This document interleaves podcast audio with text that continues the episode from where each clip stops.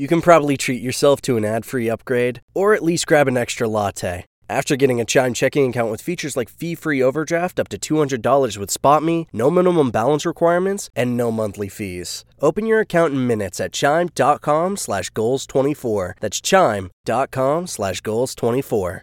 Chime. Feels like progress. Banking services and debit card provided by Bancorp Bank NA or Stride Bank NA. Members FDIC. SpotMe eligibility requirements and overdraft limits apply. Save big on your Memorial Day barbecue, all in the Kroger app. Get half gallons of delicious Kroger milk for 129 each, then get flavorful Tyson natural boneless chicken breasts for 249 a pound, all with your card and a digital coupon. Shop these deals at your local Kroger today or tap the screen now to download the Kroger app to save big today. Kroger, fresh for everyone. Prices and product availability subject to change. Restrictions apply. See site for details.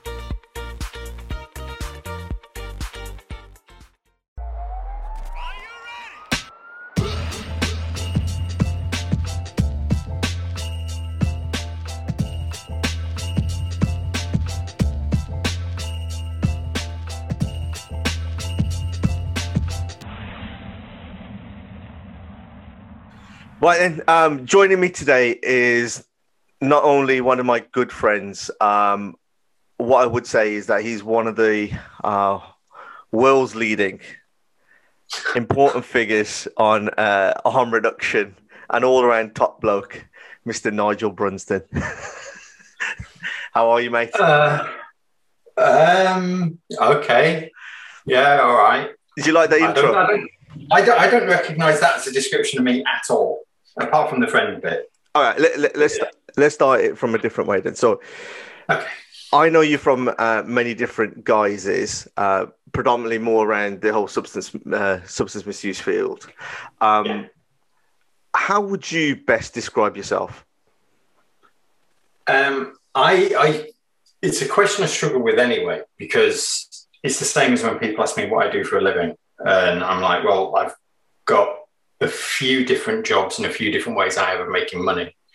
So I've got a T-shirt with all the ways that I describe myself, and it's like you know, father, husband, harm reductionist, photographer, and it's this list of ways that I would describe myself.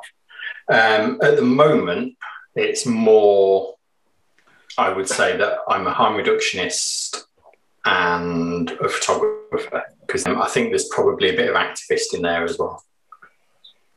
Yeah, I mean, I think what I would, I think one of the fair things to say is when I when I got involved in this whole field around substance misuse, uh, there wasn't.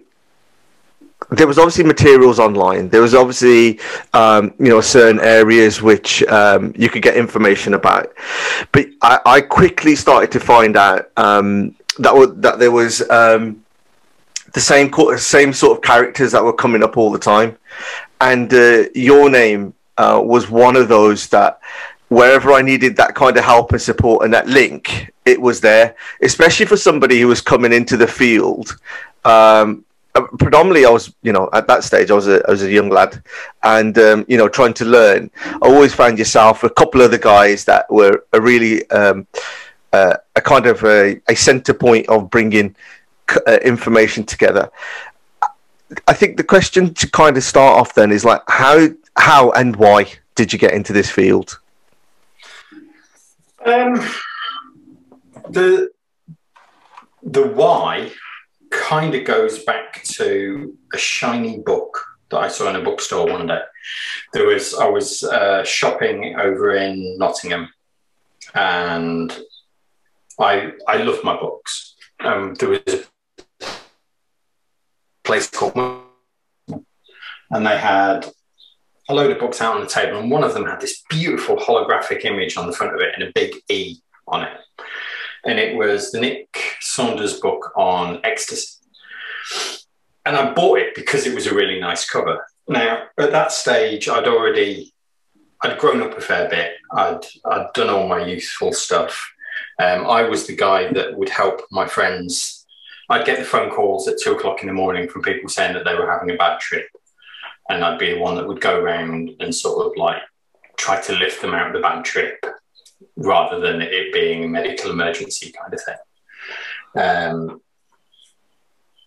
so I had this interest in drugs, but then that Nick Saunders book was really pivotal in growing this interest. And then I started, I used to work in stores, I used to work in shops, I used to run a comic shop in Birmingham. Mm. Um, oh, which one? A fantastic store. It was around the corner from the famous, from the big nostalgia and comics one. We used to sell a lot of more, a lot more indie stuff. Yeah, yeah, yeah. Um, I, I, know, I know the one that you're talking about. It was, um, it, was, it's it's a kind of a misspent youth in there, really pretending to be superheroes. Yeah, yeah it's good. I'm, I'm yeah. with you. I'm with you. Uh, working shops, and then all that went wrong. So I started working in care. Uh, started working with learning difficulties. Uh, got a job in the hospital, uh, working on a medical ward. And we had this young guy brought in who had tried to kill himself with heroin. And it was a deliberate attempt to end his life. It wasn't a an overdose in the way that we traditionally think of overdoses with heroin.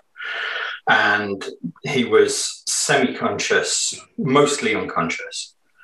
And the medical staff basically left him to it.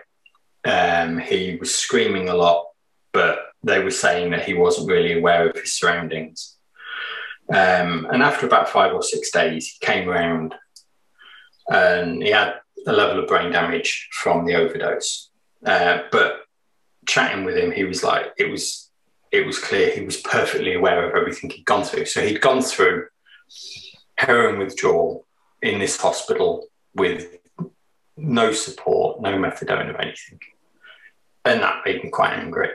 And I decided at that point, this is going back into the very early 90s. And I decided I, I kind of wanted to work in a needle exchange. I'd heard a bit about needle exchanges and I kind of wanted to work in a needle exchange.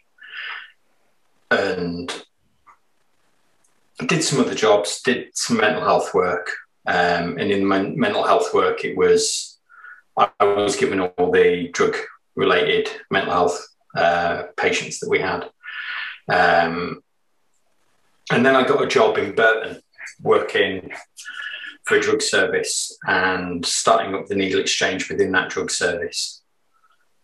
And that's kind of where it the whole substance misuse stuff kicked off. Because I, I used to obviously I used to read a lot I used to read up on the, the topic and I thought that's what everybody did. Yeah. and I suddenly became like I, I, I like became the manager of the service at one point and realized that most of the staff in the service didn't go and do research didn't go and read up stuff. So you know I went I went from having to um, teach myself to then having to sort of try and teach other people as well to sort of upskill everybody. So, like, yeah, um, I mean, it's a bit of a similar kind of uh, position where you've had a sort of a an experience, which is obviously just then help kind of trigger the um, you know the, the the, the rest of your your thinking. So you mentioned a little about the um, you, you talked a bit about the the injecting side of it, and your website is like you know injecting it. Uh, what's your thought? What's you your see. I feel bad here because I done that. I started it in 2007, and the idea was um, the original concept was that I would, when I did a needle exchange or needle supply, when I did a needle supply, I would take notes mentally about why I'd given certain pieces of advice and certain pieces of equipment. And then I would write that up, anonymize it, and then time move it. So I wouldn't I wouldn't release it then. I would release yeah. it about a month yeah. or so later. So that it was totally unidentifiable uh, changing genders, things like that. Um, and the idea being that then needle exchange workers could use that information to inform their own practice. Yeah. It became something slightly different. It became things where I put sort of like workshops on how to safely teach people to use crack pipes, um, how to minimize uh, withdrawal symptoms, um, little pieces of information and little pieces of opinion stuff. But I've not done anything on that website for about four or five years. so I feel really guilty whenever anybody mentions it. And I actually, I, I, talk, I put something on Facebook the other, a couple of months ago saying I'm going to retire it. I'm going to just take it yeah. off. And I just got all these messages from people saying that they're still using it. And I'm like, it's insane. This is this is such for me it's really basic information and really but let's let, let's just let's just have a bit let's just kind of think about that when we when like sort of I I started in that field, you had this huge upsurge of new workers coming in, and there was there was a you know I did feel that there was this kind of uh, invisible battle of old school new school kind of coming in. There was the first time they injected this you know this forgive the pun um and you know a lot of money into that area. Yeah. If I asked you now, since you've retired it, how many new pieces of good guidance, let's say at your quality, has come in? Uh, well, there's hardly any bits of really good guidance of harm reduction stuff. Yeah. Um, from the UK. Yeah. There's we, we've got there are some amazing harm reduction people in the UK. Most of them aren't working in harm reduction anymore because when we had the coalition government came in and they they moved over to a more recovery based agenda and there was even talk of some people, some organisations being told that they wouldn't receive funding if they kept the term harm reduction in their title. Could you just just just for those people who are listening in at this point? I think it's probably good to kind of just clarify some of the definitions for for for us because we, we we'll just run away. So I think it's, it's it's actually really good. This bit is in terms of like what would you define as harm reduction? Harm, redu- harm reduction is a full spectrum of stuff. So you've sure. got from the very basic, from from um, getting people into a full-on rehab service and helping them maintain abstinence is one end of harm reduction, and the other end of harm reduction, which is the end I preferred working at, is the working with people who aren't necessarily motivated or um, in a position to even consider the idea of abstinence, and or who are quite happy with their their level of drug use, but just trying to make it a bit safer. So that can be everything from people injecting heroin into their groin to people who are taking a whole load of MDMA on a Saturday and then realizing that Tuesday and Wednesday they're feeling really crap. It's like that way of trying to mitigate and plan for that um, the suicide Tuesday feeling. So, but harm reduction is all along that sort of spectrum. Uh, very very basic. There's a term that's um, used. It's from Chicago Recovery Alliance, and I think the Americans do harm reduction really really well because they have a real activist bent to it, and I, I much prefer the American way of doing things on this. Um, but their their term is any positive change, and so it's just any incremental positive change that helps a person. So it might be uh, my one of my favourite pieces of advice when I was working in a new project would be around we give out these little alcohol swabs. And what you find is that people will use them to clean up after they've injected. Now, alcohol will thin the blood um, on an open wound and it will cause more bleeding and more bruising. Mm. What those alcohol swabs are there for are to clean the wound, uh, to clean the site beforehand. So one swipe with an alcohol swab, not rubbing it around, not yeah. none of that, just one swipe. So the bulk of people use them wrong because it's such a simple, boring piece of advice. It's not like explaining to people about how Hep C is going to be uh, impact for them, where you can get pure harm reduction work, you can show, you know, all of this fancy stuff about genotypes and stuff. It's a really simple, no, you just do that, mate. Do it before, not after. The difference is that that piece of advice sets you up for um, people knowing that you're that you know what you're talking about. So because I can say to you, use this before, not after, the next time you inject, you know I know what I'm talking about. Yeah. So the trust is there. Yeah. Yeah. You've built up that social capital. So from from that, and then you've also got um, there's another American term of meet people where they're at. And that's a that's a standard in harm reduction. Mm-hmm. So you're not and that can be physically where they're at. So going to where people are using drugs, or just meeting them where they're at in their personality at the moment. So if somebody doesn't want at the moment to stop using drugs, fine. You're not going to pressure people into stopping using drugs. You're going to work with them at the stage they're at, leaving the door open for this other stuff. But once we start getting these policies through about, you know, everybody has to have a recovery plan that's towards them stopping to use because people, when they come into a drug services, say they want to stop using drugs. Well, of course, they say they want to stop using drugs. That's the correct answer. Mm. You know, if, if you've just worked up the nerve to come into a drug service to pick up needles and somebody says, What do you want to do? Stop. What do you want to do?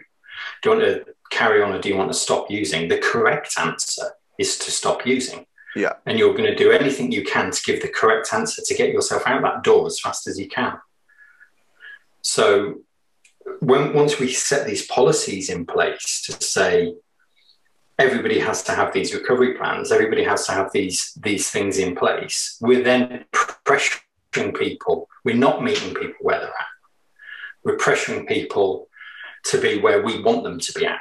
So it's not what's good for them; it's what's good for us as a service. Yeah.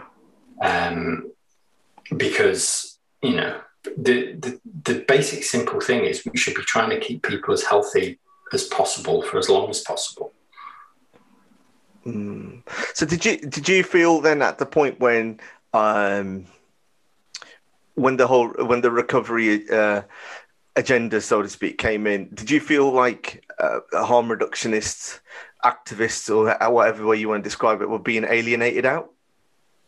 Uh, we were in, in, a lot of cases. Uh, people were pushed out. I've got uh, friends who lost jobs um, because they were doing basic harm reduction work and they were doing it quite out there. Um, we used to run these things called harm reduction cafes, which were just informal get-togethers of harm reductionists. And I had one friend who was told that you know they'd get a written warning if they attended one of these harm reduction cafes. You know, it's it's that level of it, it, was seen as being this this dirty word for a little while, and it's kind of coming back, but it's going to take another ten years to get mm.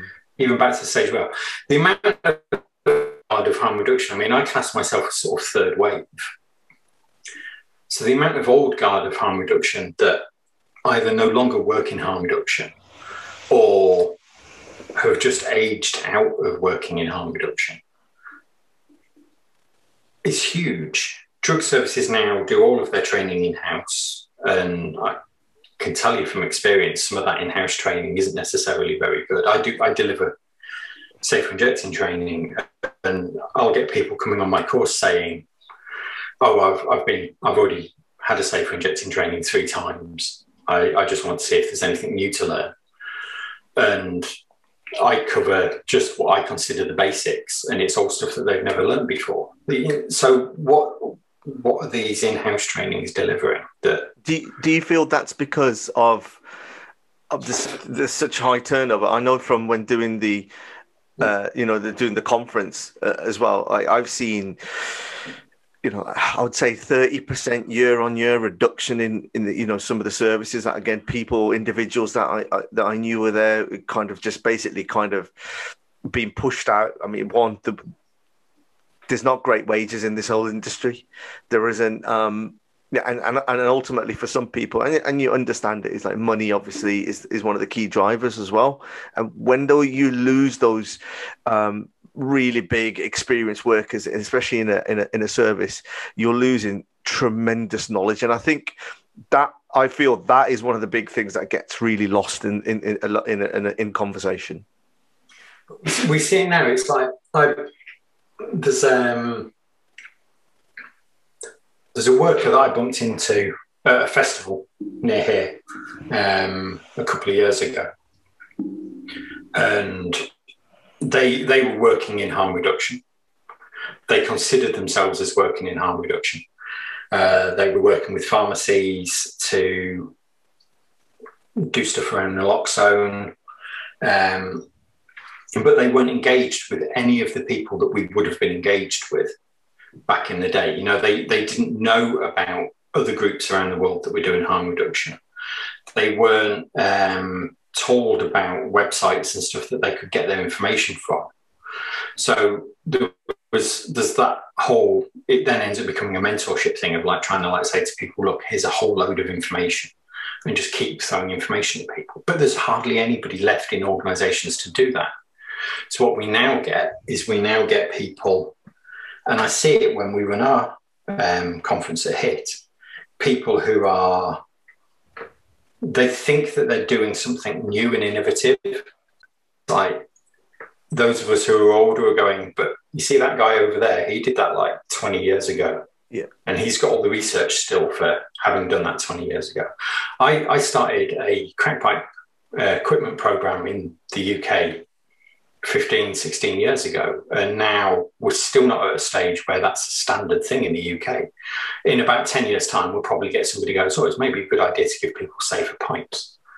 But these bits of work have already been done by people. Mm. But the people that have been done by are now out of the service. So now people are starting to have to, this is what I'm saying, it's going to take 10 years to get back to anywhere. We effectively have to sort of learn how to build a wheel again. Um, and yet we've got organizations like you've got Harm Reduction Coalition in the United States. Um, you've got Drug Policy Alliance in the United States. You've got organizations in Canada. You've got organizations in Australia who are still producing information, producing really good info on how to run needle exchange, uh, how to run overdose prevention sites or safe injecting rooms, depending on which way you want to look at it, uh, drug consumption rooms. You know, there's there's over 100 drug consumption rooms around the world, um, and yet we don't have a legal one in the UK anywhere. We've got the one that Peter runs out of a van up in Scotland, but he gets arrested for it because we've got a government that, even though there's a wealth of evidence of how good these are to save lives, uh, we've got a government that doesn't want to do to be seen to be doing that, which is really weird because we've got we've got a conservative government. And this would save money, and they're normally all about that. But what what the, you know from uh, um, I know you've you know you've written quite extensively and, and, definitely your friends. Um, I think that's the easiest way of trying to put it. your friends, you know, who've taken who've taken uh, the drug consumption. What are the the basic arguments that are for and against it? Against it, the argument is that you're seen to be giving people a safe space to use drugs. And that's frowned upon for some reason. We, we give we have drug consumption rooms on most um, you can probably not walk five streets anywhere in a major city before you come to a drug consumption room. They're called pubs you know, pubs are safe consumption spaces. You you have stuff that's at a set quality. You're given it at a set dose. Um, if it's deemed that you've had too much of that dose, then you're refused any more. Um, and there's laws in place to make sure that everyone's safe as possible within that space. But once we start getting into the illegal drugs, then it's then it's far more frowned upon. It's it's basically a fear of the Daily Mail um, because you have these spaces that the only people that they would be benefiting are the most vulnerable people on the edge of society. So homeless people, people with uh, enduring mental health problems, people with enduring uh, drug problems or young people who it's unsafe for them to do what they're doing in their home space because their parents would um, kick off. So instead, we force them to use the street. And you've seen some of the photographs I've taken of just around Birmingham, some of the places that people inject, and it's you know you wouldn't you wouldn't wish that on anybody. The pro stuff is that in the UK we're at our highest level of drug-related deaths ever and I could say that, I can say that now. And I could have said that to you last year. And I could have said it to you the year before. And we can go back to the last five or six years and I could say it to you every year mm. because these drug related deaths are growing. We're told by government that drug use is down. And the drug related deaths this year are at their highest ever level. And they were at their highest ever level last year as well. And they were at the highest level at the year before, and the year before that, and the year before that. We're told by government that drug use is going down, and yet drug related deaths are going up. So something's going wrong somewhere. Yeah. And we also, in the past few years, have had naloxone as a thing, which is an opiate antagonist that reverses overdose. So we're giving out naloxone that reverses overdose. We've got less people using drugs, but we've got more drug related deaths. So there's something, you, the, the percentage of people dying is going up. Now, if you compare that street use and that home use to use in a drug consumption room, there's drug consumption rooms all around the world, and there hasn't been a single death from overdose in a drug consumption room ever. Part of that is because there's naloxone on hand, there's medical staff on hand sometimes. Um, you have oxygen on hand a lot of the time. But at its very basic level, all we're talking about in a drug consumption room is a safe space and somebody there just to make sure that you're okay.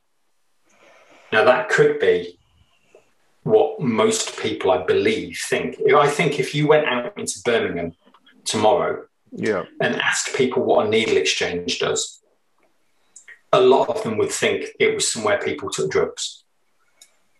Already, people think that, I think. And it is very basic level. That's all we need is just a room with a clean area mm. and somebody on hand to administer naloxone if somebody overdoses. That's all we're asking for when we're asking for a drug consumption room.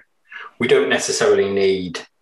They're talking in Glasgow about you know one with over a million pounds spent on it with nurses and doctors on hand and all sorts of stuff. We don't even need that. We just need a drugs worker with naloxone and maybe a bit of oxygen that they know how to use and a clean surface that gets cleaned in between every person. And that's not even that hard now. We've got our heads around the idea of having clean areas between every person now. You know, the joys of pandemic means that we, we're now used to cleaning down areas a lot more. So, you know, we've already done that hurdle. Let's let's sort the other hurdle. And it's very annoying from a harm reduction point of view that this isn't something that is being just widely done. So is this then, you know, from the way that you're you're, you're explaining it, I, um, in a in a in a great manner, is this more of a a, a political decision rather than a health decision? It's hundred percent political. If it was a health decision, they'd be open tomorrow. Hmm. If it was a health decision, we'd have had them for years. It's purely a political decision because they see it as being uh, political suicide to say that they're going to do something that allows people to use drugs. They didn't even like the idea of needle exchange back in the day. You know, the the the government weren't. You know, we, we did really well with needle exchange in the fact that we got we got an easy pass in the early days of it, but it wasn't that easy to get through in reality. It's just it seems easy compared to things like the United States, where you know there was the ban on federal funding of needle exchanges, um, where people had to fight for stuff. But the advantage of them having to fight for things means that you've got some really creative projects in the United States. You've got projects that are funded by T-shirt sales, for Christ's sake. You know, it's it's a different world. And and you, in, in in your line of work as well, you get an opportunity to go around the world. Have you managed to actually visit a place where you've been abroad to, uh, you know, one of the drug consumption rooms? And what was the experiences yeah. like? Yeah, I I went and spent a couple of weeks. Well, I spent three weeks in Australia. Um, in the first week, I visited the there was a brand new drug consumption room that had been set up in uh, Richmond in Melbourne. Um, so I was there in its early days. Sort of, I think it'd been open a couple of weeks, and that was really interesting to be there early on because you saw that it didn't have the community buy-in as much yet. Um, not just from the wider community, but from the drug using community in the area. So um, I have this photograph of the medical director's hands with some rubber gloves in. And it's him on his way back from reversing an overdose in a car park within sight of the injecting room because somebody was injecting in that car park. There's an injecting room there. So it's not this easy thing of, you know, if you set up an injecting room, everybody will come and injecting it. You've got to build that community trust up. But then I went over to Sydney, and Sydney uh, the second, probably the second most researched one. Uh, Insite in Canada is the most researched one because the, the national governments of Canada kept trying to shut it down. But Sydney's this this amazing project. Marianne, that is the uh, medical director there, um, had invited me down to Australia to sort of photograph it and spend some time there. And the thing that was different for me was you have a kind of image in your head of what something's going to be. Mm. And we have this image, especially in drug services, we have this image in our head that everything has to be like dour, sort of like, you know, highly medicalized and stuff. And this is a place with nurses, this is a place with medical staff. It's like I say, everything's cleaned down. But it was how relaxed it was. So if you think somebody's street injecting, they they know that they've got a short amount of time and it could be a cop or a member of the public walking past at any point that's going to have a go at them.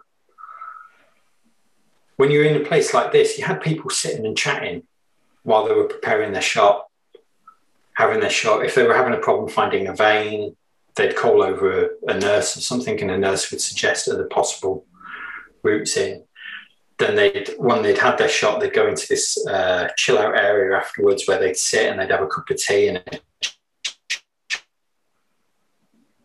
talk about you know what changes they wanted to make. You know, they could get referrals onto other services, um, but it was a happy, relaxed environment where there was no stress or worry about it and I was I saw a few overdoses when I was there. So it's not that there are no overdoses in these places.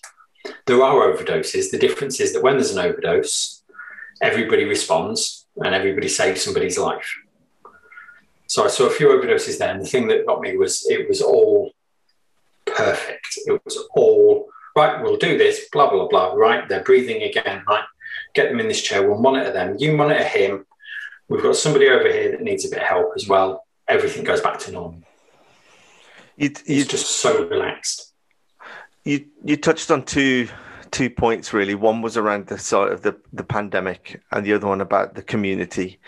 Um, on the rare occasion when sometimes I do jump on Facebook, um, I do see this. Um, you know your your active posts around brew thoughts. So just tell tell me a little bit about that and um, and I, and uh, I think once you kind of explained it, I think the uh, it, I think your commitment to the community, especially around this bit, sort of comes through.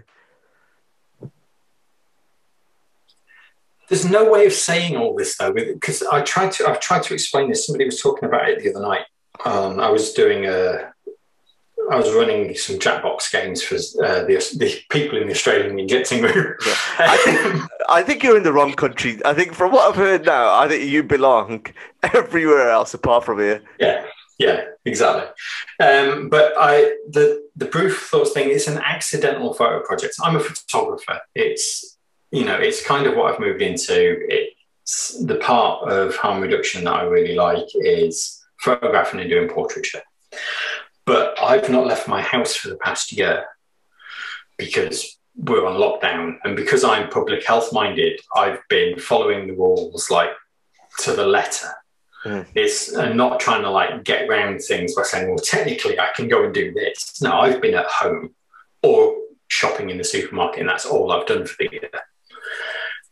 So all it started off was I took a photograph of myself drinking a cup of coffee on a morning, like we all do. We all do little selfies and stuff, mm. and just said, you know, something along the lines of, I hope everybody's okay today. and this was it was April 27th. I know because I looked it up the other day because somebody told me I'd been doing a year. Um, and it was like, I hope everybody's doing okay today. Look, we're going to get through this. And then I did one the next day. And a load of people were commenting and posting photographs of themselves drinking coffee. And it got to it's got to a stage, especially sort of halfway through the year, where loads of people were commenting, loads of people were liking, loving, whatever. And I was like, this is getting out of hand now because I'm, I'm I, I was sitting there on a morning taking a photograph of myself drinking coffee, and all the photographs are very different. They're weird angles and stuff, and trying desperately to think of something positive, even when I'm like, you know, like yesterday, I was feeling pretty shit. I was feeling depressed and um, down. I, would had a two day migraine and I, I, wasn't feeling positive at all. But my sort of self enclosed rule is all these have to be positive things because there's people out there that are really suffering. I've got friends who've got, you know, relatives on incubator, on um, ventilators. I've got friends who, you know, relatives have just died. I've got friends who are suffering with depression, coming up to anniversaries of other people's deaths that died of COVID or died of accidents at the start of COVID. There's one anniversary coming up. Um, so I know there's all these people out there who are hurting, and I just wanted to do something each day that would be a sort of like a here here's here's somebody's thinking about you. So every every post is something positive and then i love you all.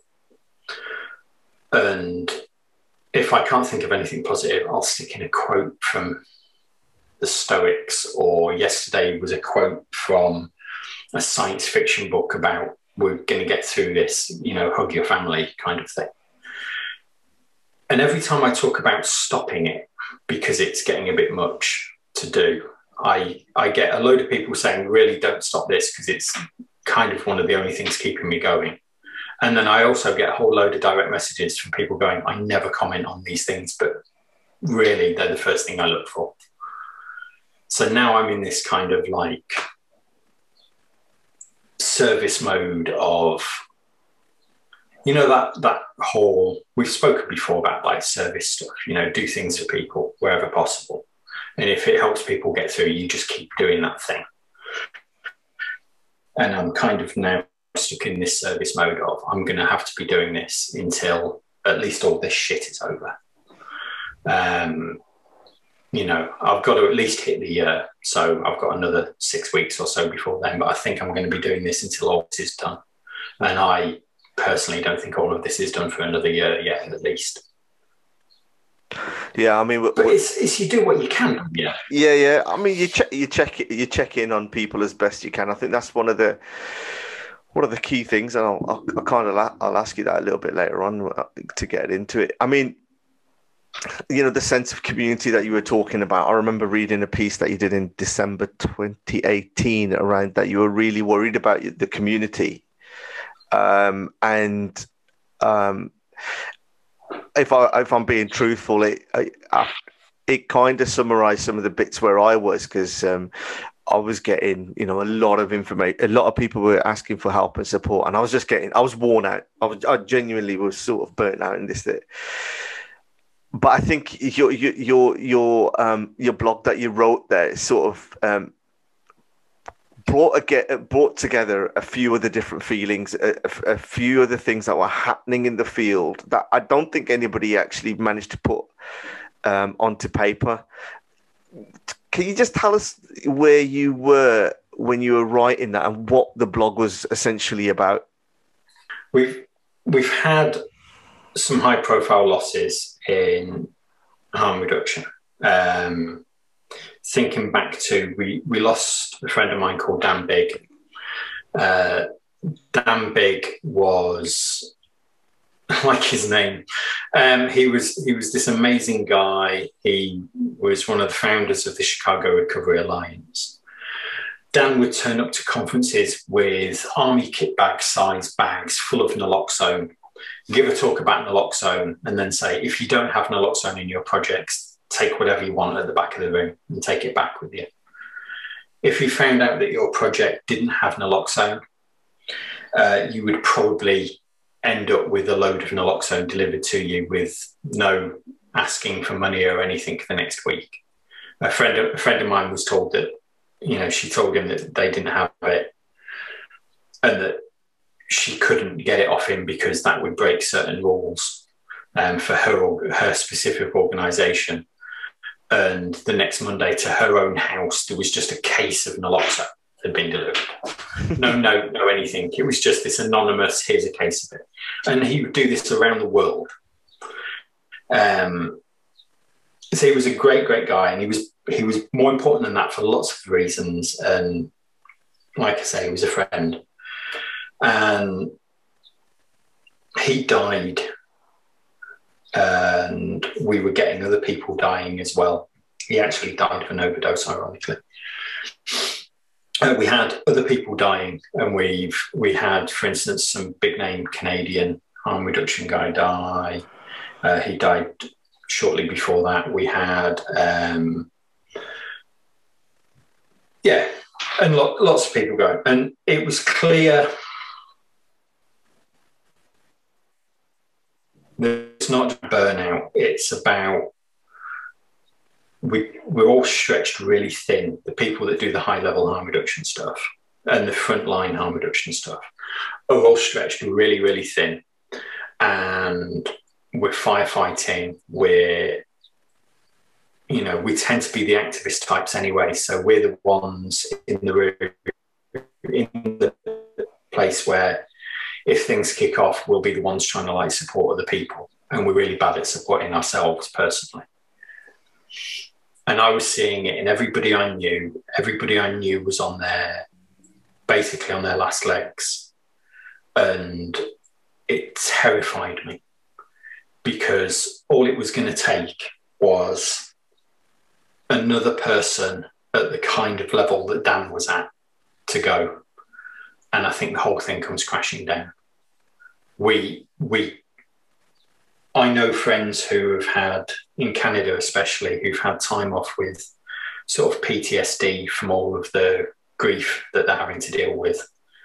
Um, I've got even UK friends who you know, I'm I'm really scared, and it's part of what the coffee thing is about as well. And you know, I'm I'm I'm spending an awful lot of time sending people messages saying how worried, uh, how, asking that if they're okay, because I'm really worried that with the pandemic causing the extra stress and anxiety, with the deaths through overdose, the deaths through other things. We've just lost Jude Byrne, um, one of the big activists from Australia, big drug user activist from Australia. Um, she died this last couple of weeks. And we can't really take it as a community. We're, we're running out of. And what I worry is that we're going to get to a stage where everybody just leaves, or even worse, more people start dying as they're trying to cope with this through using substances or through uh, uh, suicide. And it, you know, the, I think the feeling that I got through it when I was um, um, reading it, it was especially in, in um, the harm reduction world, it's such a fragile ecosystem, and if a few things are going and and in if if we don't get if we don't look after it it's a bit like the climate isn't it? If we don't look after it look after the people checking it, it you know there's going to be irre- irreversible damage that's going to be happening. And i think that goes back to what you were mentioning around uh, the, the, the 10 years before. So what do you think in terms of like trying to spin it around what do you think we can actively do in order to try and keep some of these um, I don't really want to say tradition because I don't think it's a, it's a traditional format. I think the, the, this way of life moving forward, some sort of support system, and I'm not just talking about um, sort of like you know making sure that all workers get supervision kind of thing. Um, we need. I've been thinking a lot about the idea of setting up mentoring kind of work, um, and I, I mentor. There's, there's somebody who works in harm reduction stuff that I mentor um, formally, and then there's a few other people I mentor informally. But we need some kind of mentorship system. In America, it's really common to hear people talk about their mentor being somebody that like helps them into this. But we, we you know, you know from work that you do that occasionally you see somebody that's got that spark, Mm. and that they're not like all of their colleagues. They've got a, they've got a passion for what they're doing. They're not doing this just for the mortgage payment. They're doing this because they're passionate. What we need to do is we need to foster those people, and we need to make sure that they're linked up. I'm a great believer that if two people should meet, they should meet. So if there's anybody that I know that you should speak to, I will do my best to make sure that I introduce you to that person. Mm. So on a very basic level, that's what I'm talking about: finding, helping people find their own mentors. But we need some kind of support systems in place, and I don't think these need to be formalised within any particular organisation. I think these need to be separate from all, all of the organisations, and they need to be more about a personal development rather than a professional development because we need to be giving people the resilience to understand. I think when we've got these young workers coming in and they come in with these big goals of they're going to, you know, help people stop using drugs tomorrow kind of thing. And then they realize that per, like a year down the line that the person that they're helping has maybe reduced their use a little bit or they've stopped using drugs and then gone back to using drugs. And then that's really damaging for that person. The, not just the person, the, the person with the drug use issues is one thing. And, you know, but it's also the worker's point of view of understanding that they need to come in with this with the with the the level of expectation that's pragmatic and realistic and supported and they understand what their role is in society on this. And I'm, I'm really. I think the, the, the wherever possible, we need more community. It's we need to start seeing this as a community. We don't see it as a community in the UK very well. Mm. We're all in our own little silos. I, I think some of the, I think one of the things that I kind of take away when whenever I look at uh, look at your work and I and I can see, um, is that you, you've got your kind of your family involved. and I feel that's the, uh, I think that's probably the best way of doing it. Is like when you think about legacy, um, and you think about. Sorry, sorry, I just lost you again. What was that? All I got there was family involved, and then you froze.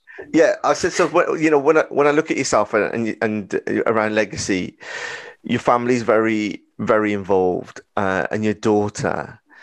Do you? I can see obviously the elements of of of of yourself in there. Is that a way in terms of like securing the future, knowing that knowledge is being pay, uh, based on? I know that you haven't forced her into this whole field and and her her, her interest. you know the interest. I think sometimes when when you you've got really passionate parents in a particular field, I think sometimes it just naturally rubs off. Were you ever cautious of not um, getting her involved, or did you feel that it's a way of actually protecting the legacy? I know that's a bit of a, a naughty question in there. It's not really anything to. It's more making sure that she's sort of prepared for life in a way. Hmm. So my my kids' relationship with harm reduction is is is different than most people's kids' relationships with drugs. So she was saying last night, videos, an Afroman video comes up, and um, she was saying that it's one of her friend's best uh, favorite pieces because he's started smoking cannabis. um, that he was like, "Oh, there's this thing here. Let me." Sh- here, let me show you this video. And he showed her the video, and she's like, "Do you not know what house I was brought up in? Yeah. You know this. This is this is like my childhood. This isn't now. I mean, my kid's eighteen. Um, but the the way that we speak about drugs in the house, the we we have a kind of a, an unspoken rule of radical love and radical honesty. So I've never lied to my kid about any drug experience. You know, it, it was years before she actually asked me whether or not I'd ever had any drugs. Hmm. And I was like, right, well, there's this and this and this, but that's it. And but that radical love and radical honesty extends to our extended family, our sort of friends and colleagues of mine that come around. And obviously, because I now work in activism, I still know lots of people who use drugs.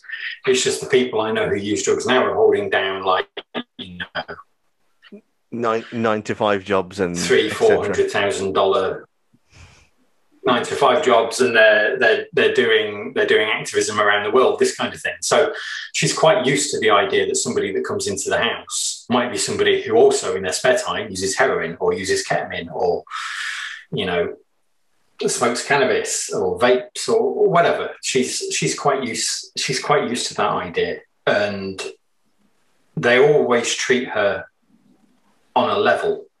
I'm very lucky that my friends never really speak down to my kid Mm. and never like try and hide anything. They always speak on a level. So she's grown up with this idea of this honesty. And she's not interested particularly in using drugs. She she's not interested in getting drunk. She's an 18 year old and she's never been drunk and she doesn't want to be drunk. She'll drink a little bit of alcohol, that's it. Um, but she's really fascinated around the drug policy stuff around information on drugs. So we gave a talk about being brought up in a harm reduction family. We gave a talk um, in London to Leap UK, and this and she they they loved her because she had such a confidence about her. Um, you know, she did her first bit of harm reduction at age 11, where she was administering naloxone to her teddy bear because her teddy bear had an overdose. It's, a, it's on YouTube. Google uh, harm reduction, is, uh, naloxone administration is child's play. Um, she wrote a for her EPQ for school on harm reduction and how we should have more of it. And she's filming a documentary now. She's been filming a documentary for a couple of years with um, a friend of mine who runs a media company down in London, um, Hide and Seek Media.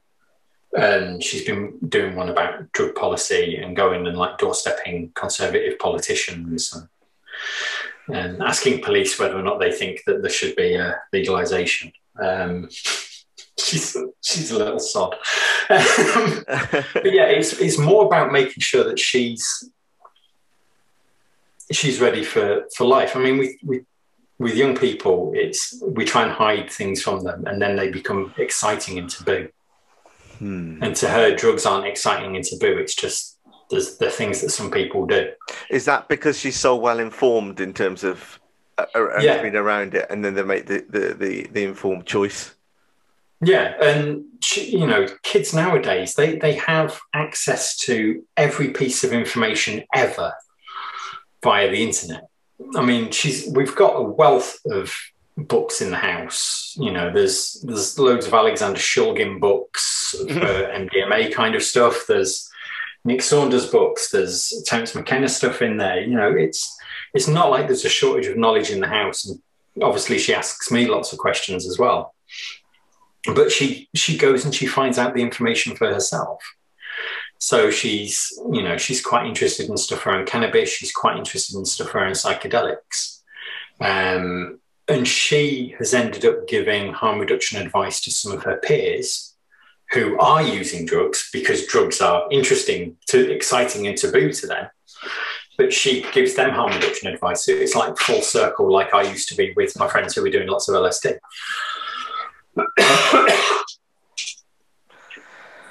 Yeah, I, I, definitely got the the sense of kind of the the the, the poetic uh, full circle in terms of what's going on, and I and I and I do think, you know, some of the apprehensions that you were saying, you you you're going to be having the the likes of your daughter all around the world becoming those people who are up, you know, going against the grain, uh, challenging stereotypes, being really aggressive in in opening up new fields of work, and you know, and, and most important, not just fields of work, but ways of thinking.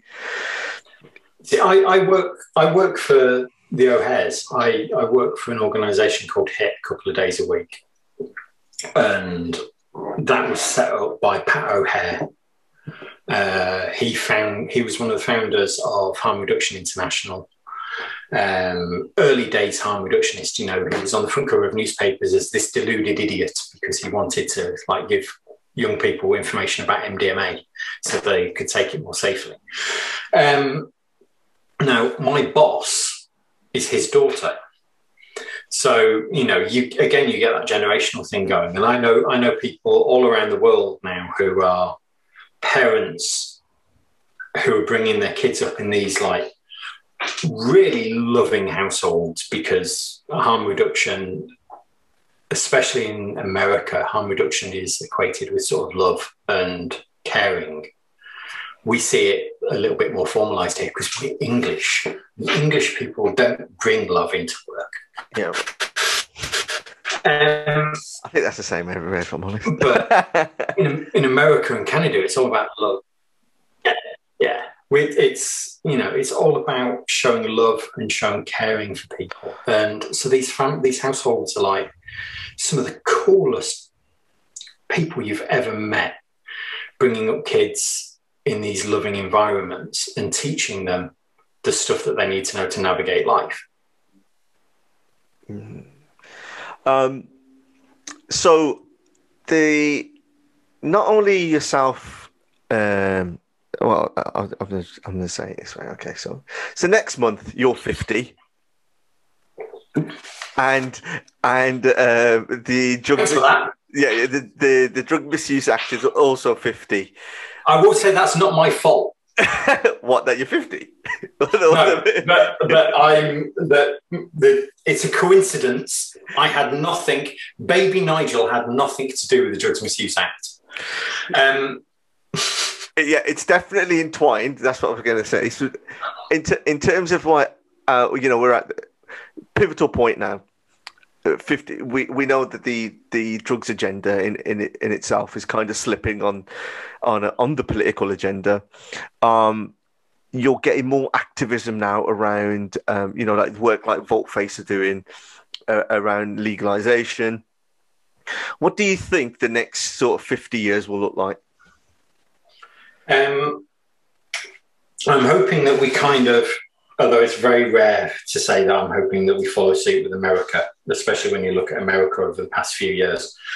But I am hoping that we start following suit with America around sort of cannabis legalization, uh, very basic, um, and not just decriminalization, but legalization. We need the we need the ability for people to get what is effectively quite a safe substance and in a way where its supply isn't in the hands of criminals. No substance is ever safer by putting its supply in the hands of criminals. Um, so if we can bring that into a legislative framework where you know we have controlled dose we have controlled purity we have controls on everything by making it a food stuff or a drug stuff and saying, you know, it has to pass these certain standards. That will make that safer. And in an ideal world, I'd love to see that extended beyond cannabis to other substances. Uh, there's a big move in Canada at the moment around safe supply and it's starting to move down into America as well. And the idea that the government should be ensuring that it's they know that people are going to take drugs. And in Canada, the thing that's mainly killing people is a poisoned drug supply. So, you know, fentanyl moving into the drug supply, which is a direct response to the drug being heroin being illegal. Mm. You know, if you make something illegal, it becomes more valuable. So then criminals will want to get that into a country. If you then think, well, during prohibition in the United States, alcohol was illegal. The people who were illegally drinking alcohol during prohibition were not drinking beer. They were drinking spirits because why would you ship beer into somewhere when you can ship spirits into somewhere? Why would you ship such a large volume of a low alcohol thing when you can ship a small volume of a high alcohol thing? And that's why fentanyl becomes a thing, uh, or the fentanyls, I should say. So, but that poison drug supply then means that more people are dying. And in Canada, it's especially bad. In Canada and parts of America, it's now like fentanyls in pretty much everything. Yeah, I went. I went to Van- I went to Vancouver um, a couple of years ago, and um, I actually we were getting sort of driven around the city. I had to get out because I actually saw one of the, like a drug service there, and uh, you talked about the the community feeling, but anytime you, anyone mentioned fentanyl, oof, it was, you know, it was just, I learned a lot from it from that point. I was seeing the homeless, the homeless situation that in, in the city is just horrific. Um, and every Especially time I was, yeah, yeah, I, I, I, was in, yeah, I was in, that yeah, that's right, yeah, yeah.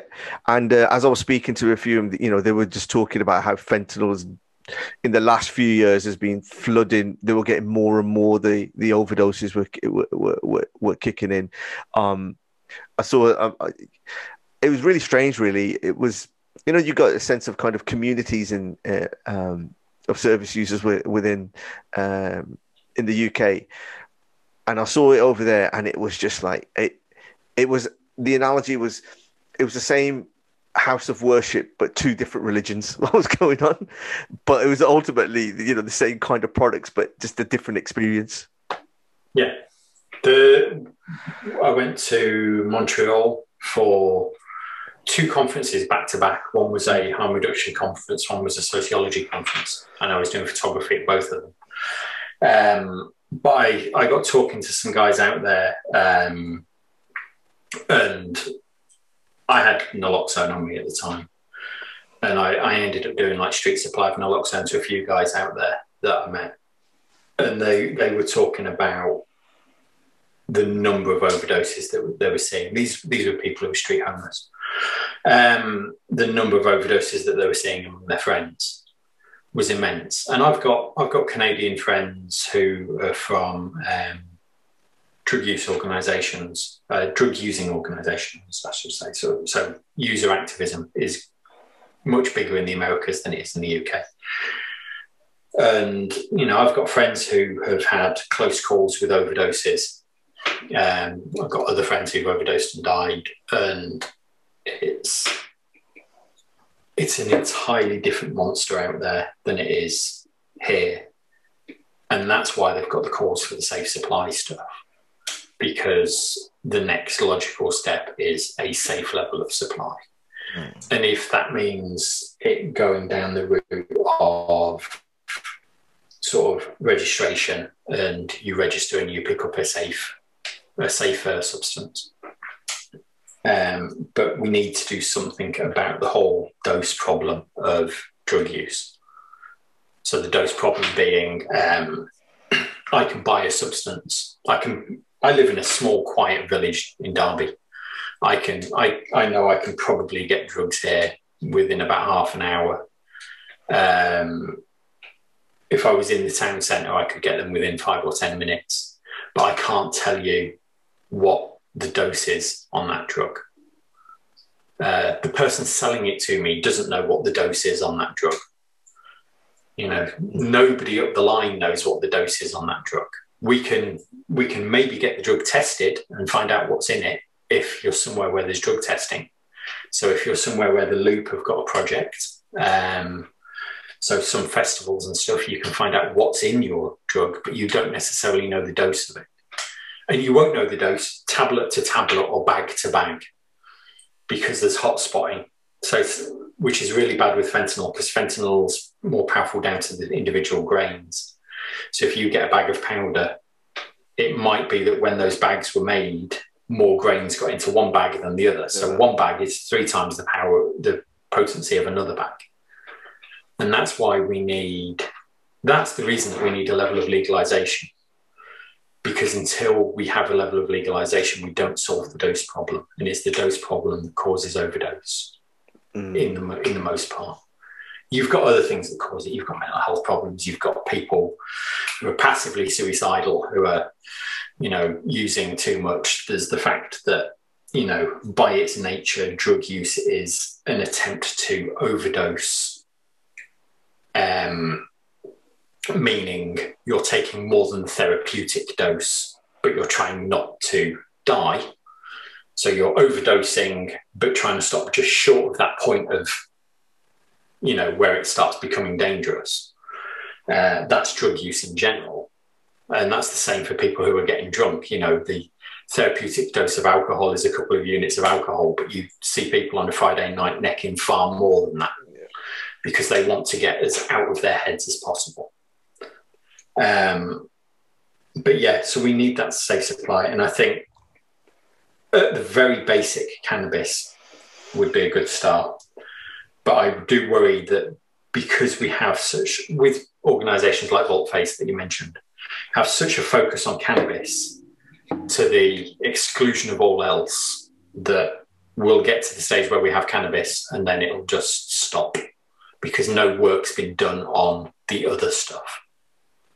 So we'll get a safe supply of cannabis and that's it. It won't be this wedge idea that the right wing think it is, where everything else will become legal. It will actually be the opposite. It will be like a, a blockade that stops us getting anything else legalized. I think we had a, a, kind of a mini version, like a really microcosm of of events around the legalization around uh, when NPS first, well, back then legal highs first came onto the market. What do you think that market's dead now with that whole phenomenon, or is it still still around? It's it's still around. It might have settled down a little bit. It might have, you know, it's it's had its Bitcoin explosion sort yeah. of thing of like it being a really easy, quick way of a load of people to make money. But it's it's always going to be around now. That that's out the box now. It's yeah. What I'm, what I'm, what I meant by that was um, from the phenom- the phenomenon was where I think a lot of attention went to it, and I think a lot of attention got distracted from the traditional the tra- traditional sort of uh, drugs that we were used to.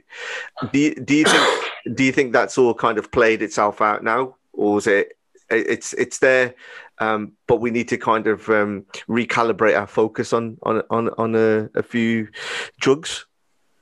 I think we we need to we we always need to think about the highest levels of risk. The reason that uh, legal highs or NPS or whatever we're going to call them um, were such a focus was they were coming thick and fast, and people were getting a lot of issues with them really fast.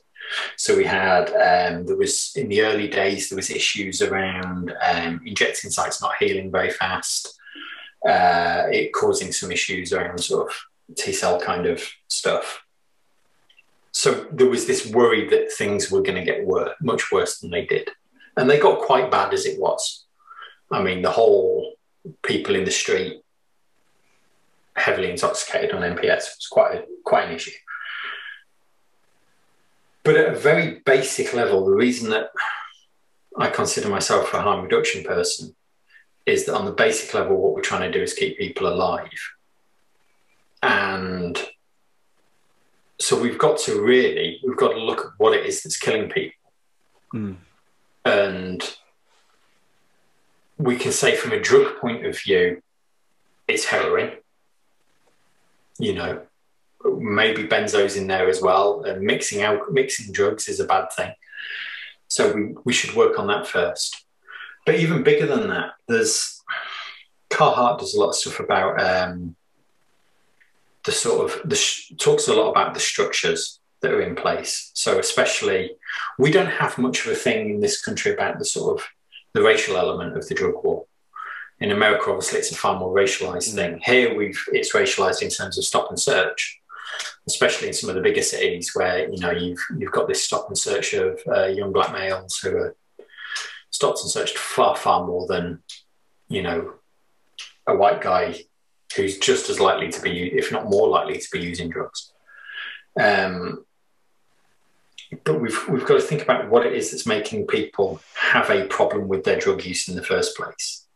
You go back to things like the uh, rat park thing, where it's like you know, in a in a place where rats are in a tiny cage, they're more likely to go for the heroin than they are to go for the water without heroin in. Uh, but if you give them a big, beautiful park to play in, you know, you make everything really interesting for them, they're less likely to do it. You know, if, if you've got people where the only thing that they can look forward to at the end of the day is getting high, then that's an issue. And it could be that that getting high is getting drunk. It could be that that getting high is sex with strangers. It could be that that getting high is getting off their head on whatever drug going. Uh, but we need to sort of like look at these underpinnings within society that make people feel that that is a problem. Most people who drink alcohol don't end up with the problem with alcohol because most people who drink alcohol are living nice middle class lives, middle class villages and towns, and you know they're they're fine. They're they're able to have nice computers, nice things like this, and they they get on with their life. It's only when we there's a reason that the bulk of people that come into drug services with a problem, which is the a tiny percentage of people who use drugs that come into drug services, there's a reason that an awful lot of them have histories of abuse, yeah. have issues around poverty, unemployment, social social inequality issues. You know, you don't find a lot of university professors in high paid jobs coming into drug services with a problem with their drug use Yet I know lots of high paid professors in universities with really good jobs who use drugs. Hmm. So we, we need to look at these these other inequalities as well as part of harm reduction, and that's where we don't what we don't do at all in the UK. We we avoid that like the plague in the UK, but in America they're starting to look at it. Uh, harm Reduction Coalition did a uh, North Star statement so their main focus for the next few years is going to be around the the racialization of the drug war. Yeah, I'm. I mean, race and uh, is one of the big things in terms of where I, I kind of got involved and stuff with that, and I think it's probably a conversation for another time yet because I'm still it's, it's conversation. Yeah, and I'm not the one, I'm not the one to be having that with. No, I, I no, I I kind of disagree with that because I think at the same time is like it's people like yourselves who've got uh, extensive knowledge around bringing world knowledge in there. And i think we shouldn't be scared to have conversations with people around any subject. I think just because yeah. I, you know from me coming from an ethnic background i'm going to be learning you know i I kind of maximize my sphere of influence in some ways in terms of where you, have talked to the people who you can and and, it, and it's not going to be there. But I'd rather have people who know the experiences and make the recommendations than if they but that's, that's just it. I'm I I'm very rarely going to have an experience of random stop and search. Oh yeah, I'm not. I wasn't I'm, talking about. I'm a, I'm a 50 yeah. year old white guy. Yeah, yeah. There's, you know, the the. I'm not going to be stopped and searched. I can walk past police in the town centre, and even though at the back of my head I'm like, they can stop me. Yeah and I have been stopped for wearing drug related t shirts and stuff before and asked questions, but nobody's ever wanted to go through my pockets as a result. Yeah, yeah. But I'm guessing if you were wearing a nice people take drugs t shirt like I do, mm. and you walked past those same coppers, your chance of being stopped and my chance of being stopped are very different. Yeah, uh, yeah. I wasn't. I wasn't. I was talking more from around about engagement in terms of actually yeah. making, you know, sitting in those decisions um, in the hierarchy of the, uh, you know, drug and alcohol commissioners and the fields of having that representation. I think that would be, you know, I, I, my my fight is there. in, in terms of like how it is on the street, you know, from the the the enforcement side, it's that is just an absolute minefield in terms of what that looks like. You, we can't, you know, I can't experience what the African Black Caribbean community go through in terms of you know from from stop and search.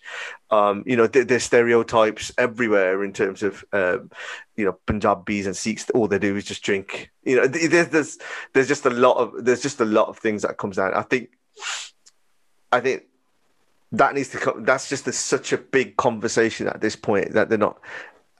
It's it's hard to break down into into tackle into a short conversation. What what, what we're having here. And and it's not a conversation that many people want to have. I mean, Release do some work around it. They do work releases drug use and the law.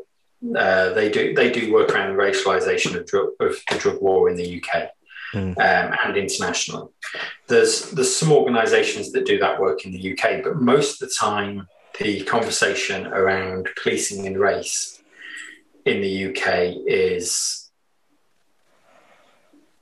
uh, predicated around violence and around this idea of knife crime, things like that, which is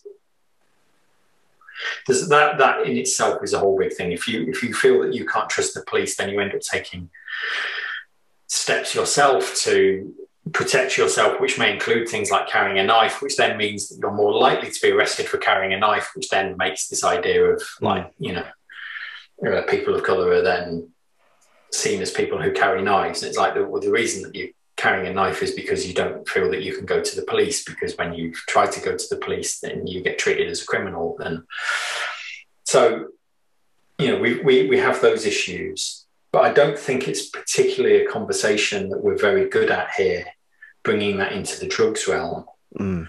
Um, and that could be because drug services in the UK are so white you know most most people who come to drug services in the UK outside of certain cities are white. Mm. and then most people who go through those drug services and end up becoming drugs workers further down the line are white. So we end up with this very white drug service which we have a problem with in the UK we have a mostly white service and we see that in uh, conference attendance and things like that. You know, you've, mm. you've run conferences, yeah. and most of the people who weren't white were specifically invited to Yeah, I had to drag him there. Um, and you're running one in Birmingham, which is yeah. a very diverse city. Well, um, yeah. so you've, you you have you have this issue then, and then it's like, well, if you're not white, why would you want to go to a service where everybody just seems to be so white when you get there? Because they're not going to understand some of your issues. Yeah, um, that, that's so I, the reason I. Sorry yeah, no, it was it was just at that point, which is why I, uh, what I was saying around the engagement. Uh, you know, you you you've just kind of summarized my feelings for about 10 years. So you know you know what i mean? So that's what i mean like everyone's part of the conversation. We just have to tackle the subject you know be the subject matter needs to be addressed rather than it being distracted and going on to other other other areas I think that there's there's better people mm. who can speak about that. Yeah, yeah. From and I understand that there's there's maybe some some value to having somebody as pale as I am on a conversation like that. In the fact that it's the, people, the people who are saying it's just it's just uh, people saying their own their own things. So talk, I can see where there's a value there, but I I can think of lots of people who would be much better to speak to mm. that as a topic. Um, and I, I think the what we should be doing is amplifying people's voices as much as possible wherever we can. And that's the same with sort of people who use drugs. It's, yep. you know, amp- what we should be doing is we, we're really bad at the moment in the UK of amplifying drug user voices. We're really good at amplifying the voices of people in recovery. Um, but people who actually use drugs were really bad at amplifying their voices. In fact, a lot of drug use organisations closed down um, once the coalition government came in because funding that they'd been getting to help them stopped. And because they'd suddenly been given all of this funding by the previous government, they'd stopped looking at ways of funding themselves like they used to. And they became really bad at surviving that. And you know, we need to be amplifying voices, not having. I, I, I understand where there's a value for people like me spouting off. But I can think of, in most cases, people I think your listeners would far, far prefer listening to. Yeah, I, I, I you know, I think just clarifying my point, which was, I think it, it's not necessarily asking people um, to speak on, uh, you know, on racial issues if they're a different ethnicity. It's more about uh, where I see the value is to include have those people, but have those people as well uh, in the conversation of experience. You can see, like you've epitomized, you've uh, you know you've summarized my experiences for ten years, and if somebody like yourself can see it, and and come up with a recommendation or what do you think what you know what works around the world you've experienced and seen in there i think that's the th- that's the trick. If we don't utilize people like yourself then the very arguments that you were making at the beginning of this conversation about you know we're going to lose people into different sectors and all that you know it will happen in front of our eyes. And i think that's really important that how people shouldn't just downplay their role um, you know, and their experiences, what they can still bring in um, while they can.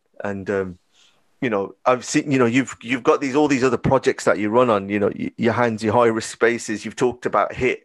You've got such a wealth of knowledge that I think it's almost criminal in not having you involved in some way, shape, or form. I'm going to take that smirk as a, as an agreement. So anyway, m- moving. Um, just coming towards the end of this, Nigel. Um, what do you, you know, what are the some of the things that you're working on now?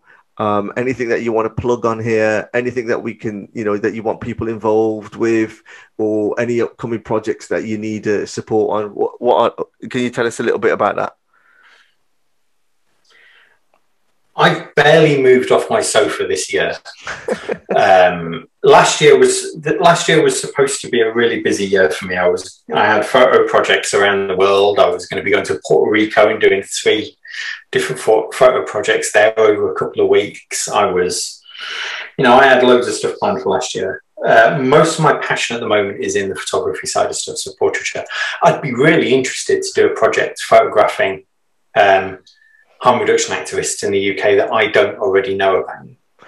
Um, so if people can come forward and like say, you know, I'm, I'm happy for you to come and photograph me doing work or sitting in my house or just going on a dog walk, um, you know, that would be good. There's there's a project that I started about three years ago that has been on hold a little while that I want to start getting back to. And this is going to sound really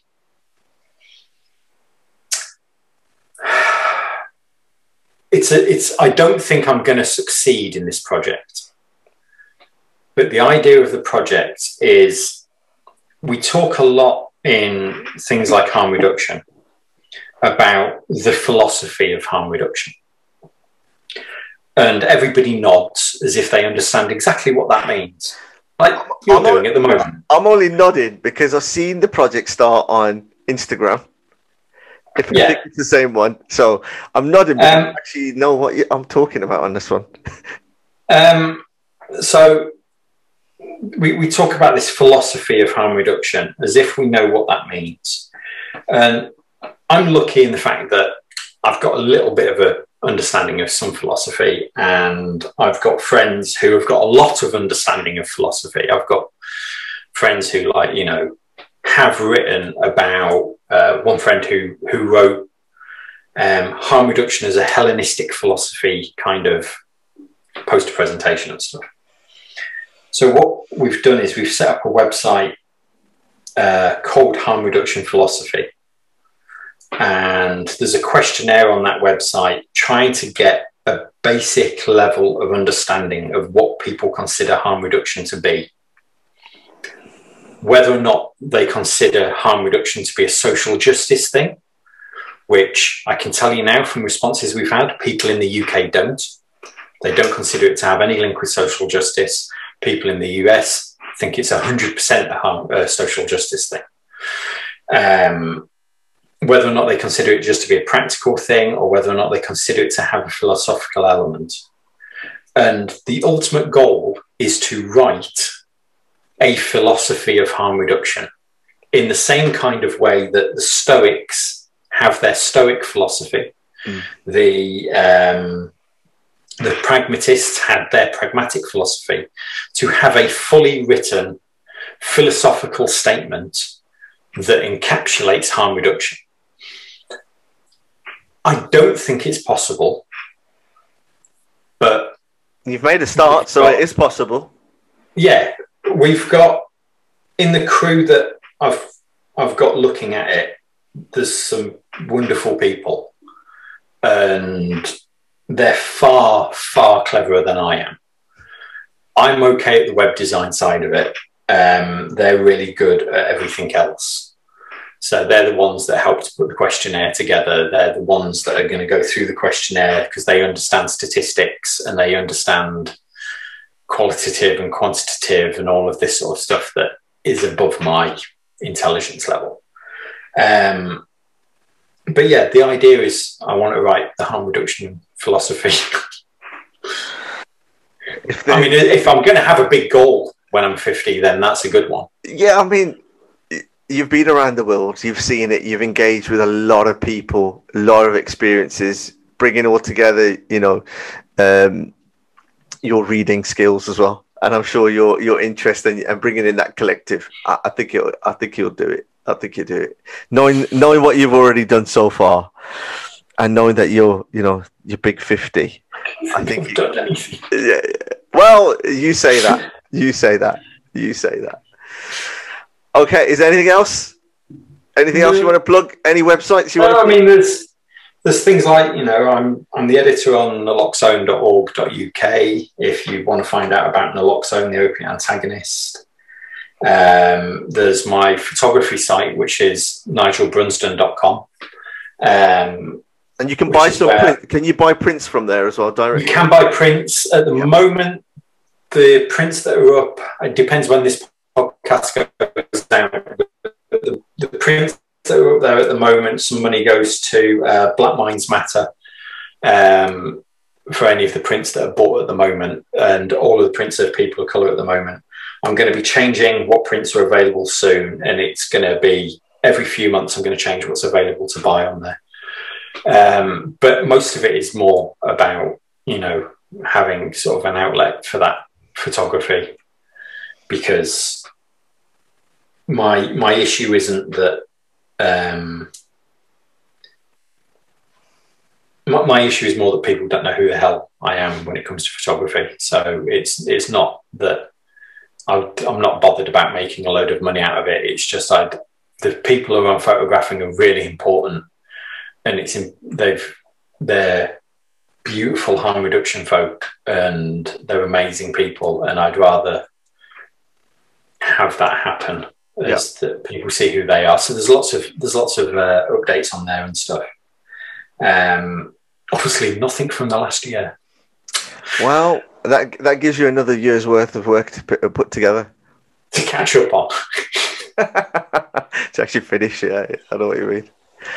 So yeah, right. there's that, but that's it. All right.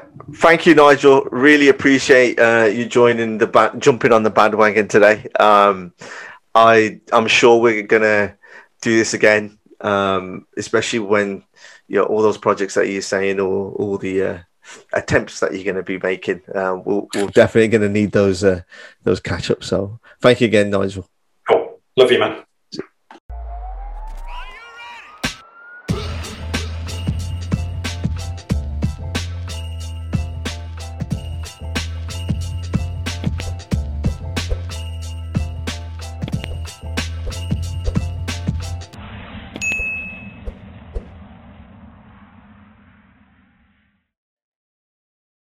Save big on your Memorial Day barbecue, all in the Kroger app.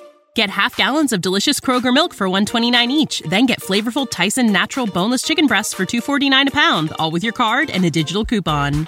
Shop these deals at your local Kroger today or tap the screen now to download the Kroger app to save big today. Kroger, fresh for everyone. Prices and product availability subject to change. Restrictions apply. See site for details.